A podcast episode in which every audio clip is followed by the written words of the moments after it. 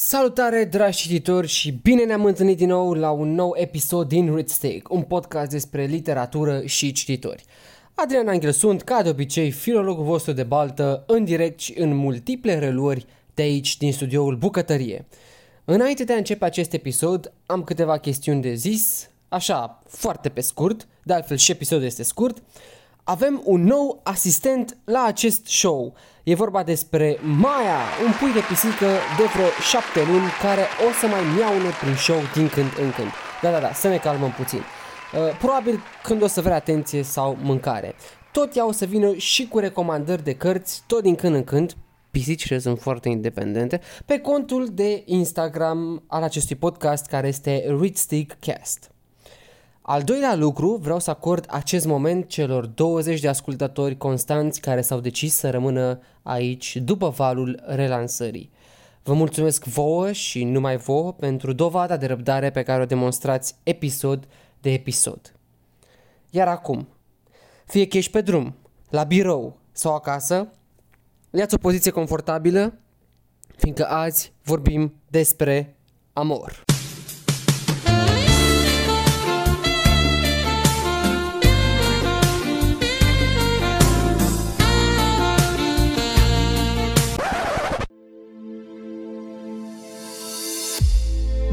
Book is literally the words, the ideas, the mindsets, the advice, and even experience of another person wrapped into a convenient, portable, always available collection of papers.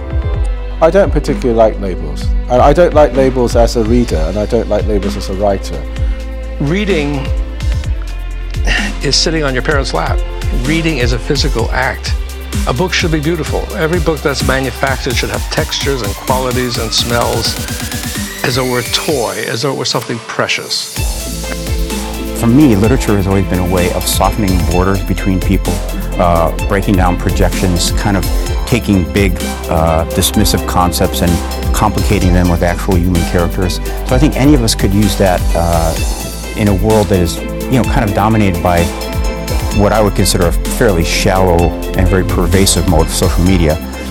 Take the risk of thinking for yourself. Much more happiness, truth, beauty, and wisdom will come to you that way. Iată-ne deja uh, în a doua lună a anului.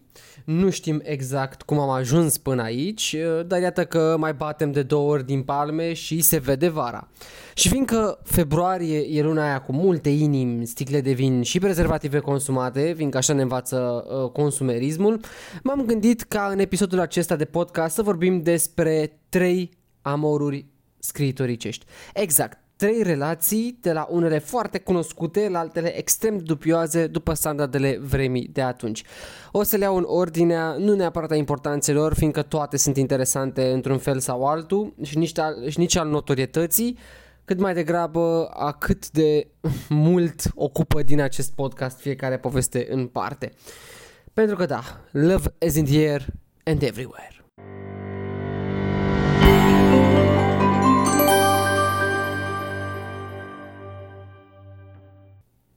Cu siguranță, în drumurile voastre literare, printre paginile cărților, v-ați întrebat de unde s-au inspirat anumiți autori pentru niște personaje ce inspiră o puternică tensiune sexuală încă din scris. Sau poate, de dragul cancanului, v-ați întrebat care e muza din spatele omului, fie el bărbat sau femeie, ce a reușit să ofere atâtea povești de-a lungul timpului. Bineînțeles, povești mișto, povești atrăgătoare.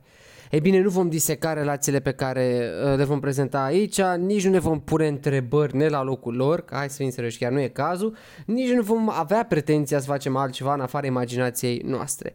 Ce putem face e să controlăm un timp trecut, să dăm viață unor relații ce au existat. Să vedem de fapt cum se iubea în anumite timpuri. Atât și nimic mai mult. Uh, Voi lăsa o scurtă bibliografie în descrierea acestui episod pentru ca voi să vă puteți continua studiul dacă vi se pare interesant și bineînțeles dacă nu aveți ce face pe 14 februarie. Hi, hi. Iar primul cuplu despre care vom discuta astăzi este unul ce a făcut valuri la începutul secolului XIX în România. Sunt curios dacă vă dați seama doar din asta. În fine, e o relație care a dat lumii multe discuții, multe scandaluri, multe neînțelegeri sau exemple de neurmat Cu toate astea, ea a fost mai autentică ca oricând. Un adevărat uh, roman sau soap opera sau sitcom, cum vreți voi să-i spuneți, cu multe intrigi și twisturi cu multe personaje foarte cunoscute istoriei noastre, mai ales aia de la școală. E o relație care până azi, în forma digitală de acum, a dat la meme-uri și continuă să le dea cu fiecare sesiune de bacalaureat. Mă gândesc că poate acum v-ați dat seama. Dacă nu, dragi prieteni, un pic de drum roll, este vorba despre Veronica Micle și Mihai Eminescu. Da. Fără alte adăugiri, să intrăm direct în temă. Cei doi s-au cunoscut la Viena în anul 1872 la o serată literară. Eminescu se afla acolo să recite niște poezii, iar Micle se afla în oraș pentru a-și trata probleme de sănătate, probleme de sănătate pe care le avea atunci. Mă rog, cum a ajuns Micle la această serată mai, uh, mai mult sau mai puțin cunoscut. La vremea aceea, Eminescu era student la filozofie, dar urmărea și alte, alte cursuri și avea și alte, alte interese. Era activ în viața studențească de acolo, iar în același an uh, debuta și ca uh, gazetar în ziarul Albina. Pe de altă parte, Veronica Micle era mama a doi copii, căsătorită cu Ștefan Micle, profesor la Universitatea din Iași, mai în vârstă decât ea cu 30 de ani. Prieteni, Veronica se căsătorise până când avea doar 14 ani. Faceți o comparație cu timpurile de acum. De la întâlnirea lor din 1872, acea primă întâlnire la acea serată literară, s-au mai revăzut abia 2 ani mai târziu, când Eminescu a revenit în țară. Practic, Mihail Eminovici era văzut adesea în salonul soților Micle, unde le citea poezii, iar asta a fost o ocazie ce le-a permis celor doi să se apropie și mai mult. În fine, nu există o dată precisă pentru când a început de fapt relația dintre cei doi. Desigur ne, ne referim aici la intimități.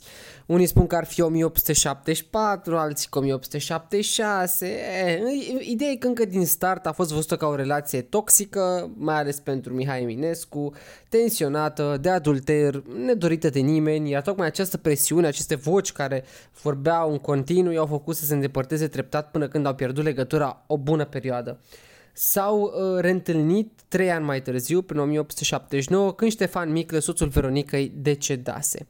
Se revăd la București și petrec câteva luni împreună. Pare să că Veronica ar fi fost chiar și însărcinată cu Eminescu Junior, dar, din păcate, uh, s-a petrecut această tragedie uh, destul de urâtă pentru cei doi, fiindcă Veronica pierde copilul la, la naștere. În 1880, după această, această nasoală situație, ei doi se gândesc să se căsătorească, dar aceeași presiune revine în joc din partea prietenului Eminescu, iar planul pică dezamăgitor pentru cei doi.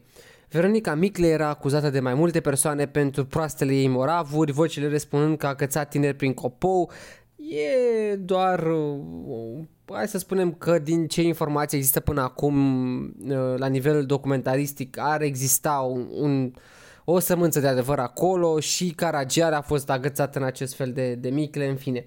Pe de altă parte, nici Eminescu nu era prea ok, avea probleme cu stabilitatea financiară, era implicat în multe scandaluri prin presă, deoarece era foarte aprins în articole sale de gazetă. El de asta și schimba redacție după redacție, nu putea să, să stea locului o, o clipă. Tot Eminescu avea și câte, a avut de fapt și câteva legături sentimentale între timp cu Mite Cremniț, secretara regiului Calor, dar și altele. Veronica Micle ajunge, cum v-am zis, cu Ion Luca Caragiale. Foarte, adică, ce să mai, niște, niște sezoane bune de Netflix sunt aici cu, cu tot ce vrei, sare, piper și așa mai departe. În 1882 se decid consensual să renunțe la, la relație. Numai din scrisorile lor însă se poate vedea ce tensiune exista în jurul lor la, la acel moment, ce presiune venea în toate părțile și cum se aflau efectiv în gura lumii la fiecare pas pe care îl făceau. Și tot din scrisori putem vedea că relația lor avea uh, episoade peste episoade, cum v-am zis, Netflix. Era plin de pasiune, de dragoste autentică, da, dar în același timp purta și, și urma suspiciunii. În 1883, când Eminescu are prima cădere mentală, Veronica e acuzată de public că nu e lângă poet, dar nu mai târziu când Eminescu pare să-și fi revenit, sunt văzuți împreună din nou. În 1887, Veronica Emiclei apare volumul de poezii pe care Eminescu laudă foarte mult și vorbește foarte frumos despre el, dar alți uh, scriitori, precum Barbu de la Vrancea, să zicem, nu-l vede cu, cu ochi buni. Eminescu devine din ce în ce mai bolnav, în fine în 1888 se găsesc cu toții la Botoșani, Micle insistă să-l mute pe Eminescu la București pentru tratament, dar aici apar neînțelegeri între ea și Henrieta, sora lui Eminescu, un, aici cele două se detestau foarte tare, adică na, nu se aveau la, la suflet deloc. În final, în 1889, poetul Mihai Eminescu se stinge din viață, iar uh, la slujba sa, care a fost un mare eveniment al acelui timp, uh, Veronica Micle e văzută cu o coroană de flori pe care scrie Nu mă uita. Lumea bucureșteană o privește cu mare ostilitate pe Micle în tot acest proces. Moartea poetului pare să fi adus o mare cădere psihică și, și ei, fiindcă se retrage uh, la mănăstirea Văratec imediat după acest, uh, acest eveniment, iar la 4 august, deci mai puțin de două luni, își pune capăt zilelor înghițind arsenic. Uh, un fapt interesant ar fi că Mihai Eminescu era mai în vârstă decât Micle cu 3 luni, s-au născut amândoi în 1850 și au decedat amândoi în același an, 1889. Spun asta deoarece există o impresie generală prin publicul larg nespecializat cum că Micle ar fi fost mai în vârstă decât Eminul. Asta probabil și cauza faptului că na, poate avea doi copii, uh, era deja căsătorit, adică se pot crea niște, niște iluzii, ca să spun așa, în funcție de, de, de, de cum, cum construiește imaginația aceste, uh, aceste lucruri. Desigur, n-am intrat în intimități, n-am intrat în felul cum se alintau în scrisori, uh, ăsta le puteți găsi, cel puțin o parte din ele le puteți găsi și pe Wikisource, liber la citit, uh, deci vă puteți interesa mai departe voi. De asemenea, în biblioteci sunt multe cărți despre relația lor, despre poeziile Veronica Mică și jurnalul acestea, pe ăsta îl găsiți pe, pe Libris, vă las link în descrierea evenimentului, evenimentul am și o în descrierea podcastului pe anchor.fm slash readstick. Uh, oricum dragostea lor rămâne intactă, adică oricât s-a, s-a, încerc, s-a încercat cititul printre rânduri, prin spate, o cor și mai departe, n-ai cum. A fost o dragoste mare între, între ei doi. O altă poveste de dragoste, uh, una cu uh, la fel de multe încurcături și intrigi ca cea de cea anterioară, este una ce implică patru personaje destul, destul de mari ale, ale artei, istoriei artei și nu numai. Uh, este vorba de Lu Salome, practic pe ea o are, o are ca personaj central și uh, încă, încă trei personaje. Uh, o să vă aflați imediat. Lu Salome era ceea ce noi numim un fem fatal. Da? Femeia fatală era chiar o femeie a literelor, poliglotă, stătea foarte mult printre cărți și minți luminate. Deci era genul de fată care era hiperinteligentă adora să cunoască cât mai multe, da, o fire foarte curioasă, iar înclinațiile ei erau atât literare cât și filozofice. Astfel, în peregrinările ei uh, educaționale, îl cunoaște pe Nietzsche, uh, da, celebru filozof, la Roma pe când avea 20 de ani. Aici începe un turneu al cunoașterii în trei, fiindcă lui Nietzsche și uh, lui Lu Salome îi se alătură și Paul Re. Uh, de altfel, Paul Re, poetul, se va și sinucide în 1902 după ce își dă multe dispute cu celebru filozof pentru ea. Însă oricum, în, în tot acest timp, plus Salome l-a lăsese deja pe Paul Re, care era mult mai, mult mai cu picioarele pe pământ, cum s-ar spune azi, față de, față de Nietzsche. După ce l-a refuzat pe Nietzsche, uh, mă rog, unii ar vedea asta destul de dificil, dar nu e deloc dificil aparent, uh, Autorul, filozoful, fuge la Berlin, unde scrie de altfel așa grăita Zaratustra, o carte ce îl va face celebru. E o carte scrisă într-un exil sentimental puternic influențat de relația lui cu Salome, pe care o considera iubirea vieții sale. This is no joke. Uh, între Paul Rey și următorul mare scritor al vremii, adică următorul bărbat cu care și-a împărțit viața, există un punct tensionat și anume Andreas, un un, un ins foarte gelos din fire, care o amenință cu moarte dacă nu se căsătorește cu el. În fine, ea acceptă cu condițiile să nu întreține relații sexuale cu el. E, e ceva dubios, un contract acolo foarte dubios care se întâmplă. Însă cumva uh, scapă și de acest Andreas și sfârșește uh, la o conferință unde îl întâlnește pe Rainer Maria Rilke. Pe atunci Rilke avea 21 de ani, iar ea 35 Uh, și ele se înțeles că se vor îndrăgosti foarte tare unul de celălalt. De data asta pentru Rilke spre binele lui față de Nietzsche, pentru că, e bine, uh, lui Salomel consideră chiar dragostea, marea ei dragoste uh, și au avut amândoi o relație plină de pasiune. E adevărata muza lui Rilke și o găsim în multe din operele poetului.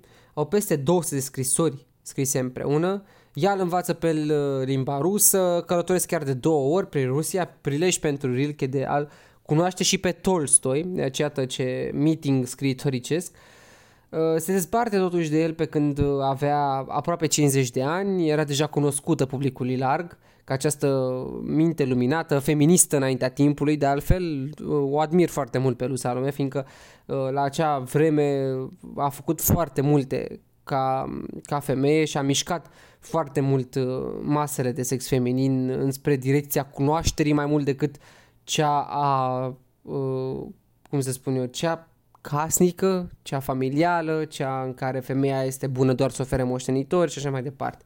Deci a făcut, a făcut acest, acest pas feminist înainte de vreme, ca să spunem așa.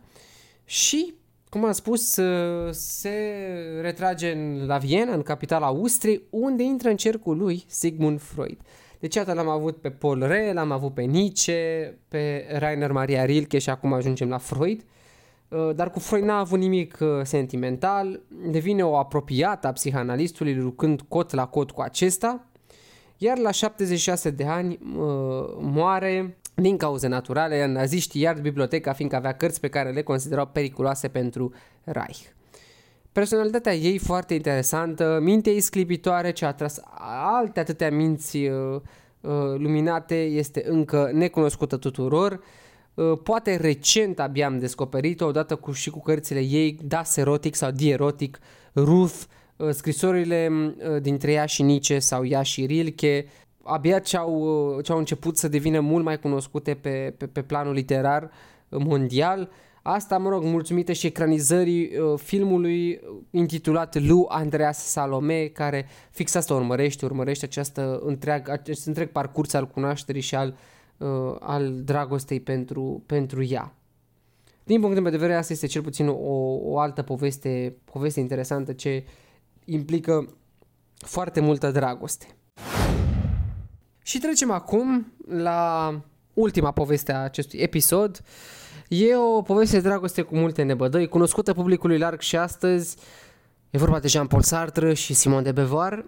Cei s-au cunoscut încă de pe vremea liceului, în anii 1930, o relație cu totul atipică, mai ales vremurilor de atunci. Pe de o parte avem un Sartre dedicat complet succesului literar și filozofic, pe de altă parte avem un Simon de Beauvoir foarte îndrăgostită de, de, de Sartre, dar în același timp îndrăgostită și de munca ei ca, ca om al literelor și nu numai. Poate chiar, însă, la Sartre, mai mult dedicat muncii sale decât relații cu Simon de Beauvoir, iarăși ea o feministă, printre primele la vremea aceea, cu o voce foarte, foarte puternică.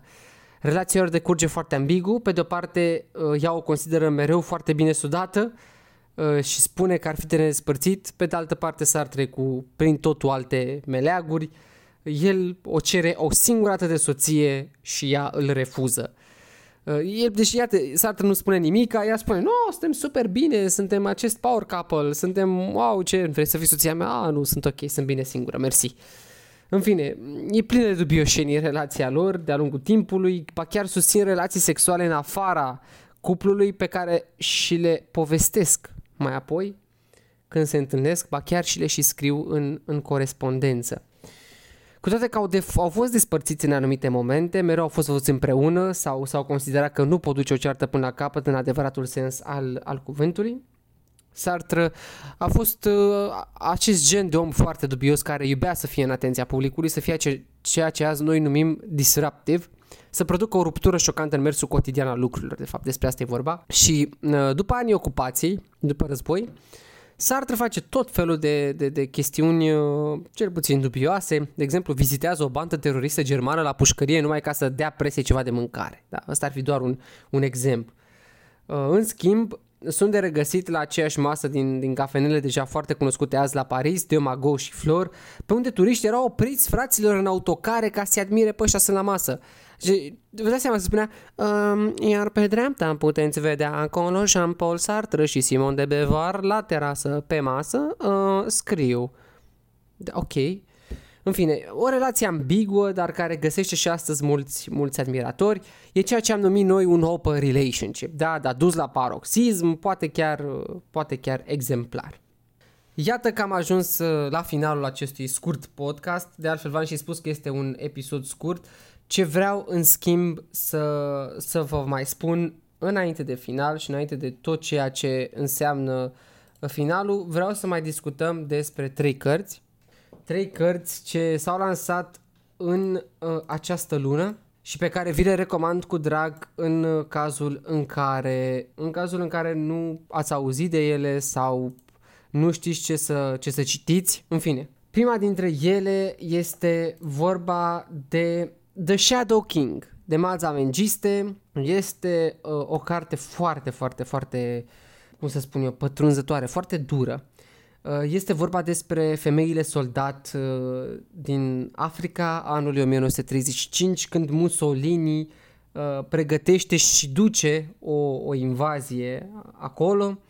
Uh, practic sunt puse în lumină tot, toate sacrificiile făcute de ele în, în această luptă. Este scrisă de Maza Mengist, uh, pe care, uh, de care eu nu știam, am aflat pentru, pentru prima dată, uh, cu, mă rog, sunt mai multe teme aici, cu, cu orfani, cu uh, explorarea puterii femeii, uh, ce înseamnă o femeie în război și așa mai departe. Deci vă spun uh, The Shadow King de Maza Mengiste, da? Uh, este una dintre cărțile pe care vi le recomand, așa, de început de an. American Dirt ar fi alta de, de Janine Cummins, care este de altfel și una din alegerile lui Oprah Winfrey în al ei foarte cunoscut Book Club, în fine, who cares. Uh, asta este o poveste foarte uh, emoțională despre uh, o mamă și copilul ei care sunt uh, dintr-o dată obligate de un cartel de droguri să treacă ilegal granița dintre Mexic și Statele Unite, Soțul ei de altfel este ucis de acest, de acest cartel, el era jurnalist.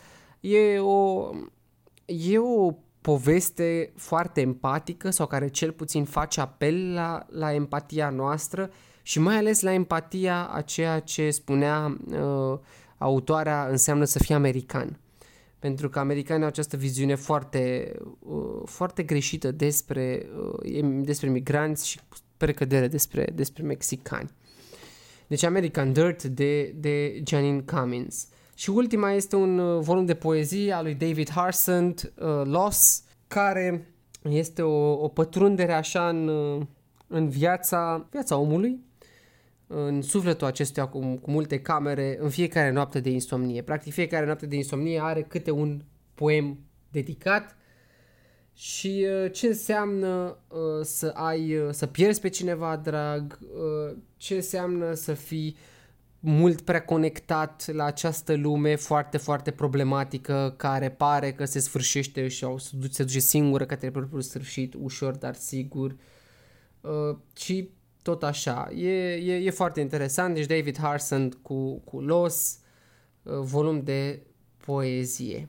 Și astea ar fi cele trei cărți pe care vi le recomand pentru început de an.